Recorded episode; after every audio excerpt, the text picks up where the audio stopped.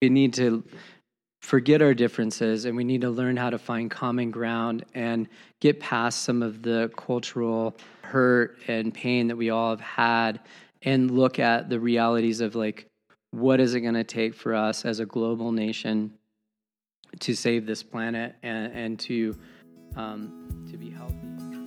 Hi, friends. That's Q, aka James Q. Martin, a photographer, filmmaker, and most importantly, a dear friend. Q is dedicated to regional and international conservation, and we stepped outside a recent Shift event, a new event here in Jackson Hole that is so inspiring on the conservation side and leadership side. If you are looking for a new inspirational conference that is small and intimate and absolutely inspiring, plus an excuse to come to Jackson, absolutely check it out. Shift's mission is to strengthen the coalition of interests devoted to our public lands by investing in the future of young leaders. Again, check Shift out.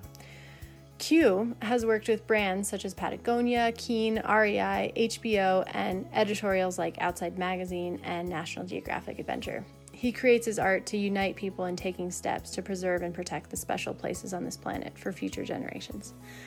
I'm big mountain skier and adventurer Lindsay Dyer, and this is the Showing Up Podcast.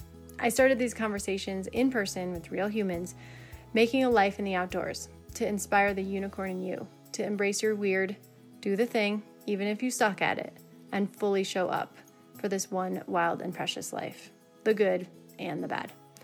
This is a shorter conversation, one I'm hoping to expand on, but for now, enjoy. Hopefully. Let's just, he said he wanted to get right into it. Hi, friends. This is, do you like to be called Q? Mm-hmm. It's a pretty badass name. James Q. Martin. The third. That was very kingly. It was my great-grandfather's first name, and then it's been carried on. And when I was 12, I wasn't all autonomous and said, I want to be James. And later on, I was like, wait, I am so silly. Q is such a cool name. Right, and there's a gazillion Jameses. Yeah, so it's literally Q, no period, or as Jeremy Collins says, capital Q. Capital Q, I like that. So we're sitting here in beautiful Jackson, Wyoming. I'm looking out the window at our first snow of the season. It's actually not. We've had so much snow this year. Wow, I read a little. Yeah. And, it dumped last night. So much. It's ridiculous. And and Q is so kind to spend some time. Absolutely. I had the pleasure of going out and experiencing the snow firsthand this morning with a good friend. You've never seen it before, right? I've never seen snow. It's totally new to me. Yeah, he's from Alaska and Arizona. Yeah, and I live in northern Arizona where we actually do have snow. So I went out with Luke Nelson, we made some photos and ran around a little bit, Alpine start. Who's Luke Nelson? Let's just build context. Oh, Luke Nelson is a little name dropping. Yeah, he's a trail runner, Patagonia athlete, really beautiful man who is a doctor, a dad, and a conservationist, and uses his storytelling to tell important stories. Awesome. And you do the same. Q's a photographer, if you don't know, and a filmmaker. Yeah. Well, let's just get right into it. Let's get into it. So I started my career around 97 when I essentially left the dream of going to medical school and started screwing around with a camera. And in 2002, I sold my first photo ever, and thankfully it was a client for Patagonia, and got a 2-page spread, and I just even had an image in the most recent catalog. And so, 15 plus years with that company, become friends with the Chouinards, and it's just been a really like family to me. What made you make that switch from the traditional path? I decided I broke my ankle actually, and I twisted it this morning, so I'm really feeling all of the love right now. 20 years ago today. Interesting. Not exactly today, but I think right around, we're almost to the date. Anyways, I broke my ankle, and I just decided, I wanted to study Spanish, and I wanted something different. I wasn't sure, and so I started searching. So I literally got dropped. Were you on the trajectory for med school, or were you in med school? I was working on my microbiology degree undergrad and thought I would go to school. But why would breaking your ankle make you want to leave school when it seems like then you could actually sit in school? It's true. At the time, it was a funny thing. I was living in my van in Jackson. The summer prior, I had registered for 16 hours of school. I got back to Arizona, and one of those funny things when the world just slaps you in the face. My van blew up. I broke my ankle. I got my first pro deal, so I had just ordered all this new climbing gear, and I was working as a waiter and going to school, and all of a sudden I was destitute. I had no money in the bank. I just blew all my summer savings on climbing gear. I had 16 hours of school to get to. I had no vehicle, so I ended up dropping a bunch of classes. You were in Jackson at that time? I spent the summer in Jackson. Okay.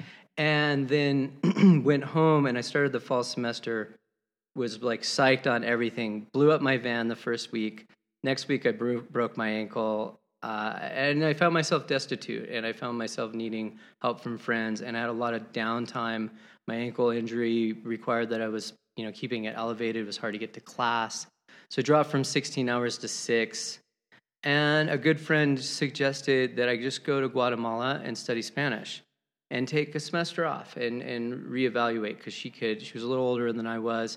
She was with me when I broke my ankle, and she's like, just get a bottle of tequila, sit under a tree, study Spanish, and find yourself a little bit more.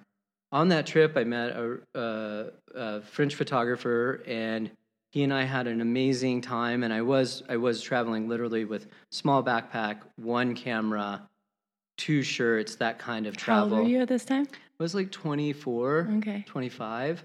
Yeah, and did you feel like a failure? Like, what did your parents think? My parents, oh man, I remember my dad, I came back and I told him I wasn't going back to school.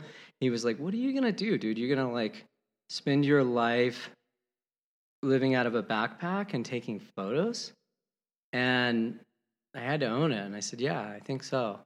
And so I decided to go for it as a photographer. And I made my living at that point as a rigger. And I would rig, basically climbing industrial structures, working contracts, and then I'd go out and shoot.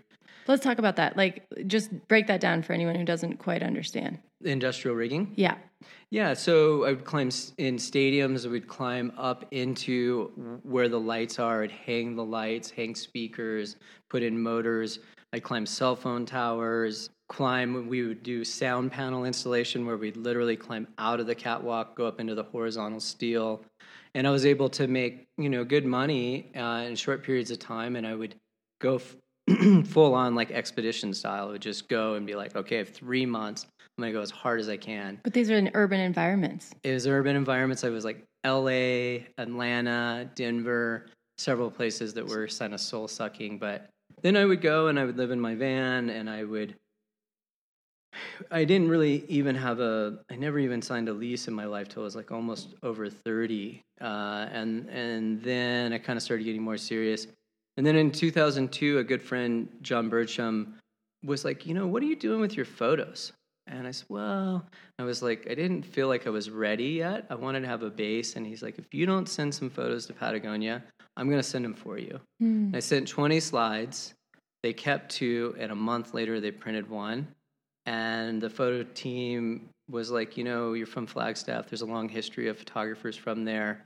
Let's send you some product, and let's start getting you to submit more, available times, and started getting some structure. And I just kind of weaned myself from the rigging, and eventually got the photo career going. Nice. What was your thing? What? Oh, as far as photography, yeah. Climbing. Really climbing specific. I was so focused on that. And but that was even within that, it, what's your style? Would you say? I would say. Is it tight? Is it wide? Is it small, human, giant landscape? Well, and I still kind of practice this. One, I was too poor when I first started this whole thing to afford really nice colored film. So I shot a ton of black and white, and I'd process it myself. And so I love that when the restrictions make you more creative. Exactly. And so you'll see that in my work, where I really try to work with shadows and the kind of the hard edges. And I like things that are contrast based, luminous and illuminant edges, those kind of spaces between.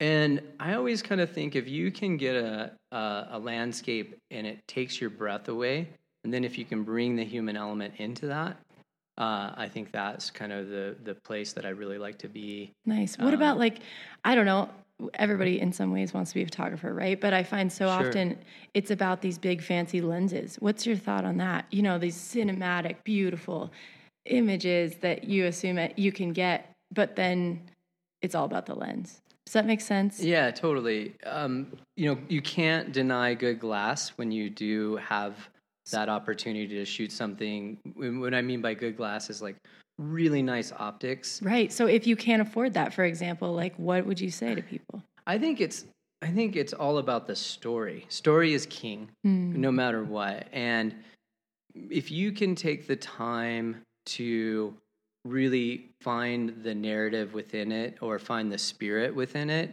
you will ultimately succeed. And I think for as far as like, it's a little cliche, but the best camera you can get is the one that's in your hand. And like, I love shooting. And I'm totally guilty of overshooting on my iPhone, you know, for instance.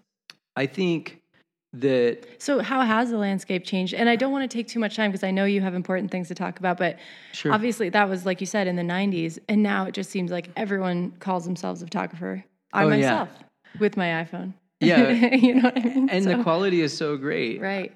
I think that everybody is a photographer. Everybody is an artist. Everybody is a storyteller. It's just a matter of how much you want to develop that. How do you do that when that's your life and that's your income and the competition is so steep and everyone's giving all their stuff away these days? Do you not feel that? I do feel that. I feel that pressure.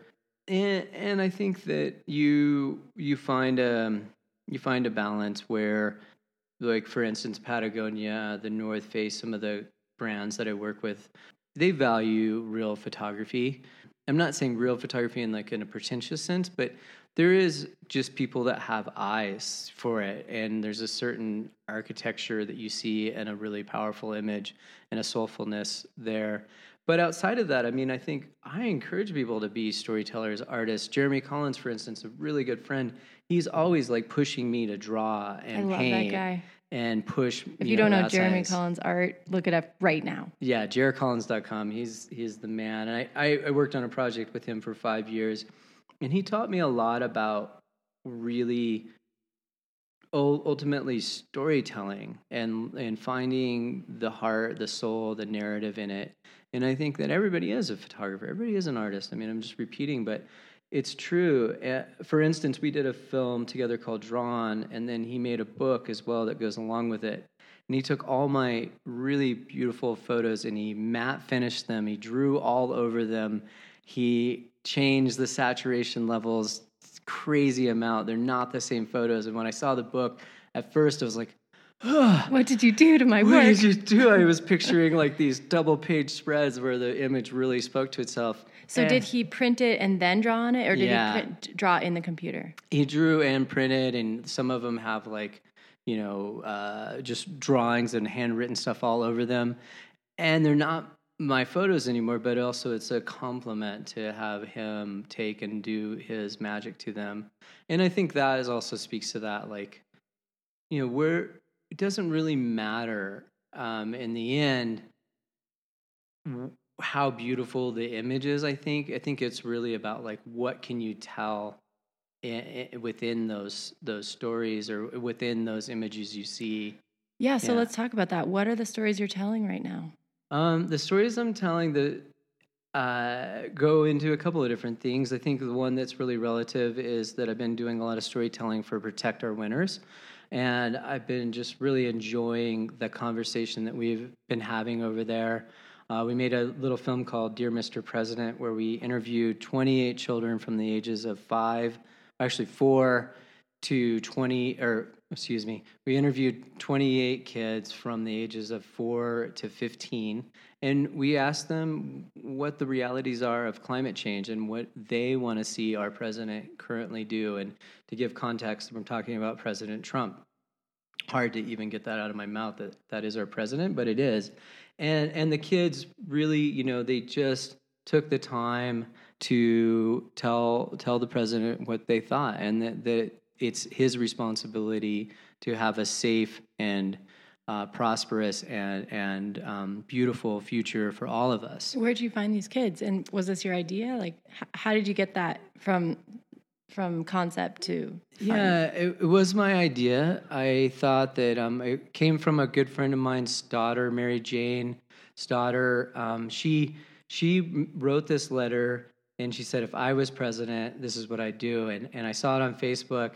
I thought, man, that's really cool. And it was like, you know, in the letter, she's like, I think that, you know, my favorite thing is to ski with my parents, find deer, and apple pie. And if I was president, we'd all be able to ski, we'd all see animals in the woods, and we'd all have more apple pie.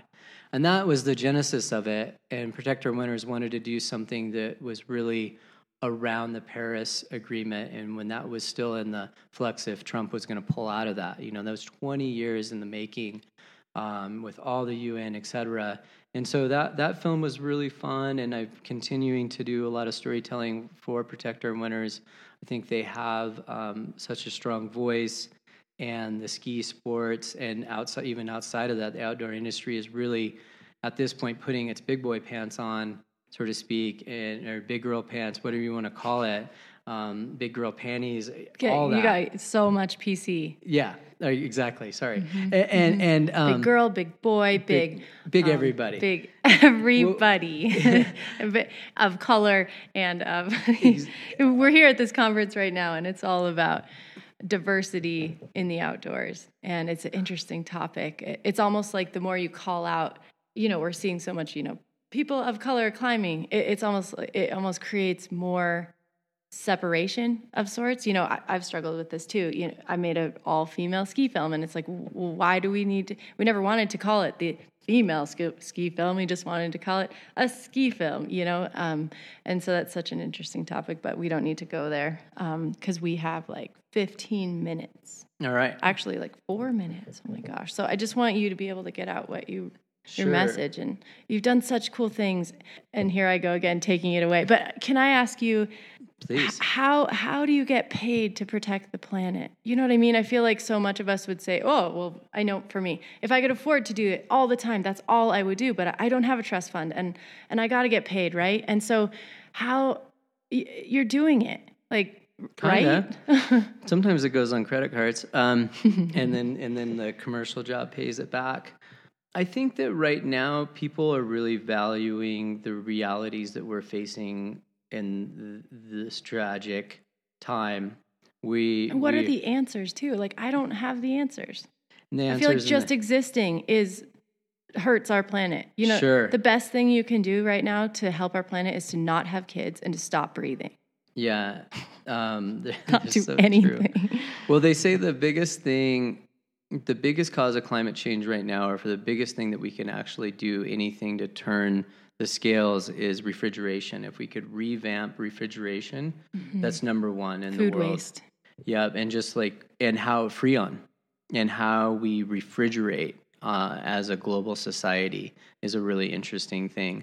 And secondly, another one, education in third world countries and around the realities of why we don't need a gazillion kids and what that means. And so more education and the realities of... Or is it just birth control?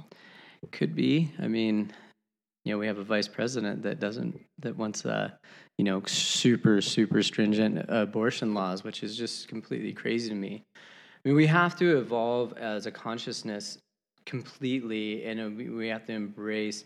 And I don't want to sound righteous. I'll tell a really fast, quick story that I told the Native American leaders who spoke last night here at Shift after their talk. I was in the Arctic, and I was about 5 weeks into an expedition where we were looking at the effects of a proposed road in the southern end of the Brooks Range that would run from the Hall Road west to a town called Ambler. And they want to extract copper there. They want to put in an industrial road for copper and silver, et cetera. And it had been raining for like 5 or 6 days straight. And finally, the deluge dropped and the clouds started to part, and we started paddling. And that evening when the sun set, you know, it was like 11 or 12 at night, the sunsets in the Arctic at that time of year, late summer, they last forever. They're just kind of endless beauty. And this rainbow came out, And as a photographer, I've been trained, when you see a rainbow, you shoot immediately because it's gone in minutes. Well, this rainbow stuck out, and it stayed out for like, I would say almost 2 hours. And it was a photographer's dream and a filmmaker's dream. And we were a small crew of 5, with a lot of cameras, and we were shooting all these different scenarios. And then I went down and I placed a camera to shoot a time lapse. And a rainbow actually is a full circle, and it's the horizon line that usually gets in the way. And you don't really see those full circle rainbows. And I got down to the water's edge, and there it was. There was a full circle, and it was these very vibrant colors, some of the most vibrant I've ever seen in a rainbow.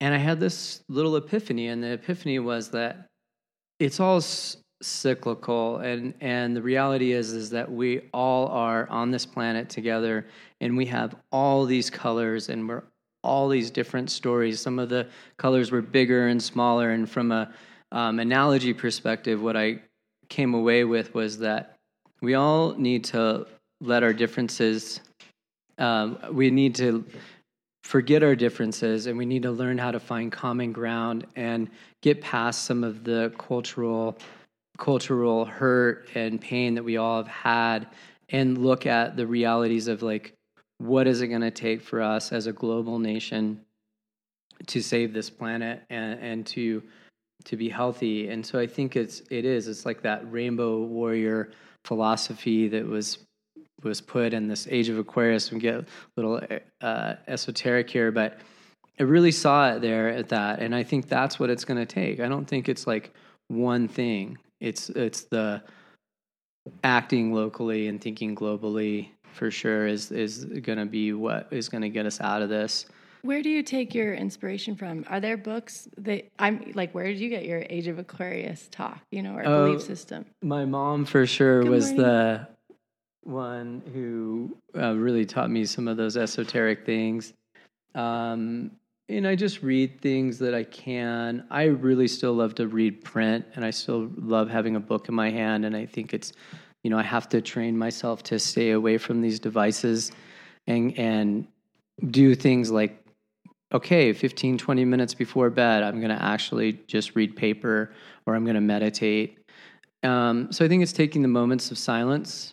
And I think it's taking time to breathe, if it's even meaning like in an urban environment, going out on top of your roof and just sitting there quietly for a little bit. So I try to take time every day to be quiet. And I kind of have to push my body to be happy, so to speak. And so like this morning, I got up at 7, we ran up to the top of the resort here and ran down. And that sets me up. 6 a.m. yoga class is a pretty common thing for me.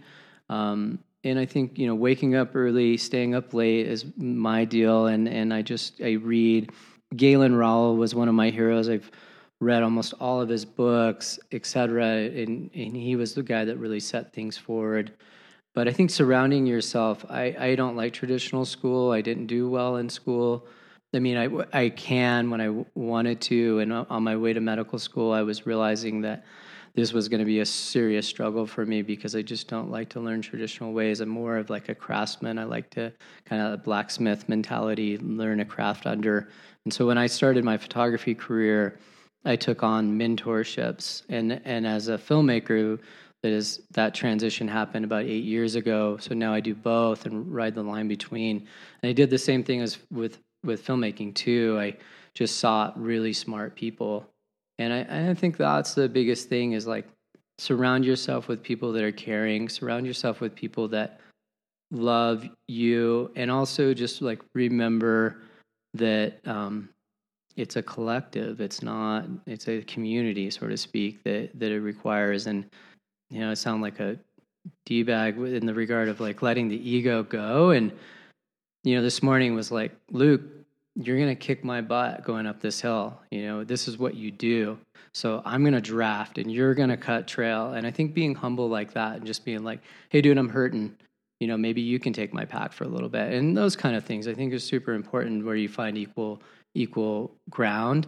And like tonight's talk that we're going to do here, it's all around finding common ground.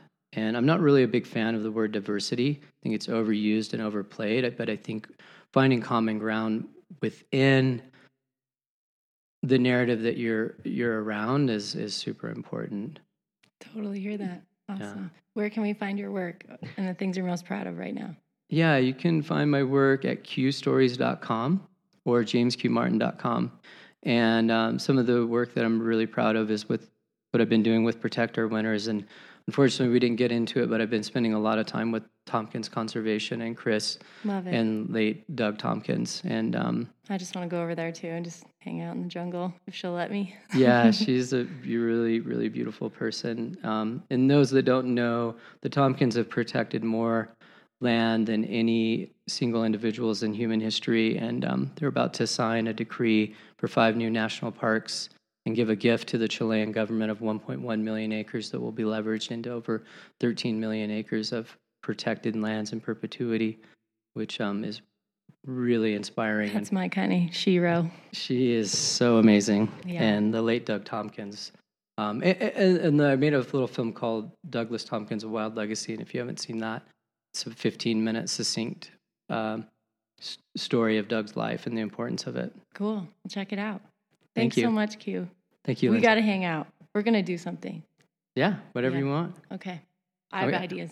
I can't wait to share. I'm going to draft. I'm a drafter. No problem. I'm not a No, but actually, thanks for saying that. I think guys these days need role models just as much, if not more, than women. And a man that can stand up and say, I need help, and honor that, I think is a huge role model for all guys to say, oh, it's okay to... I don't show any vulnerability, and that actually is strength. So thanks for sharing that. Yeah. Chivalry is not dead, I promise. Oh, thank God. All right. See you soon. See ya. Thanks so much for listening, friends.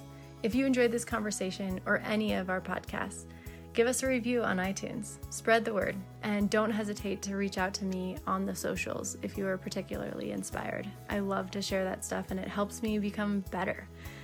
And be sure to reach out to Q and let him know if you enjoyed the conversation. His Instagram is James Q. Martin.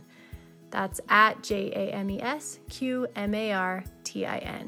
Until next time, I'm Lindsay Dyer, reminding you to show up, even if you suck at it, because we only get this one wild and precious life.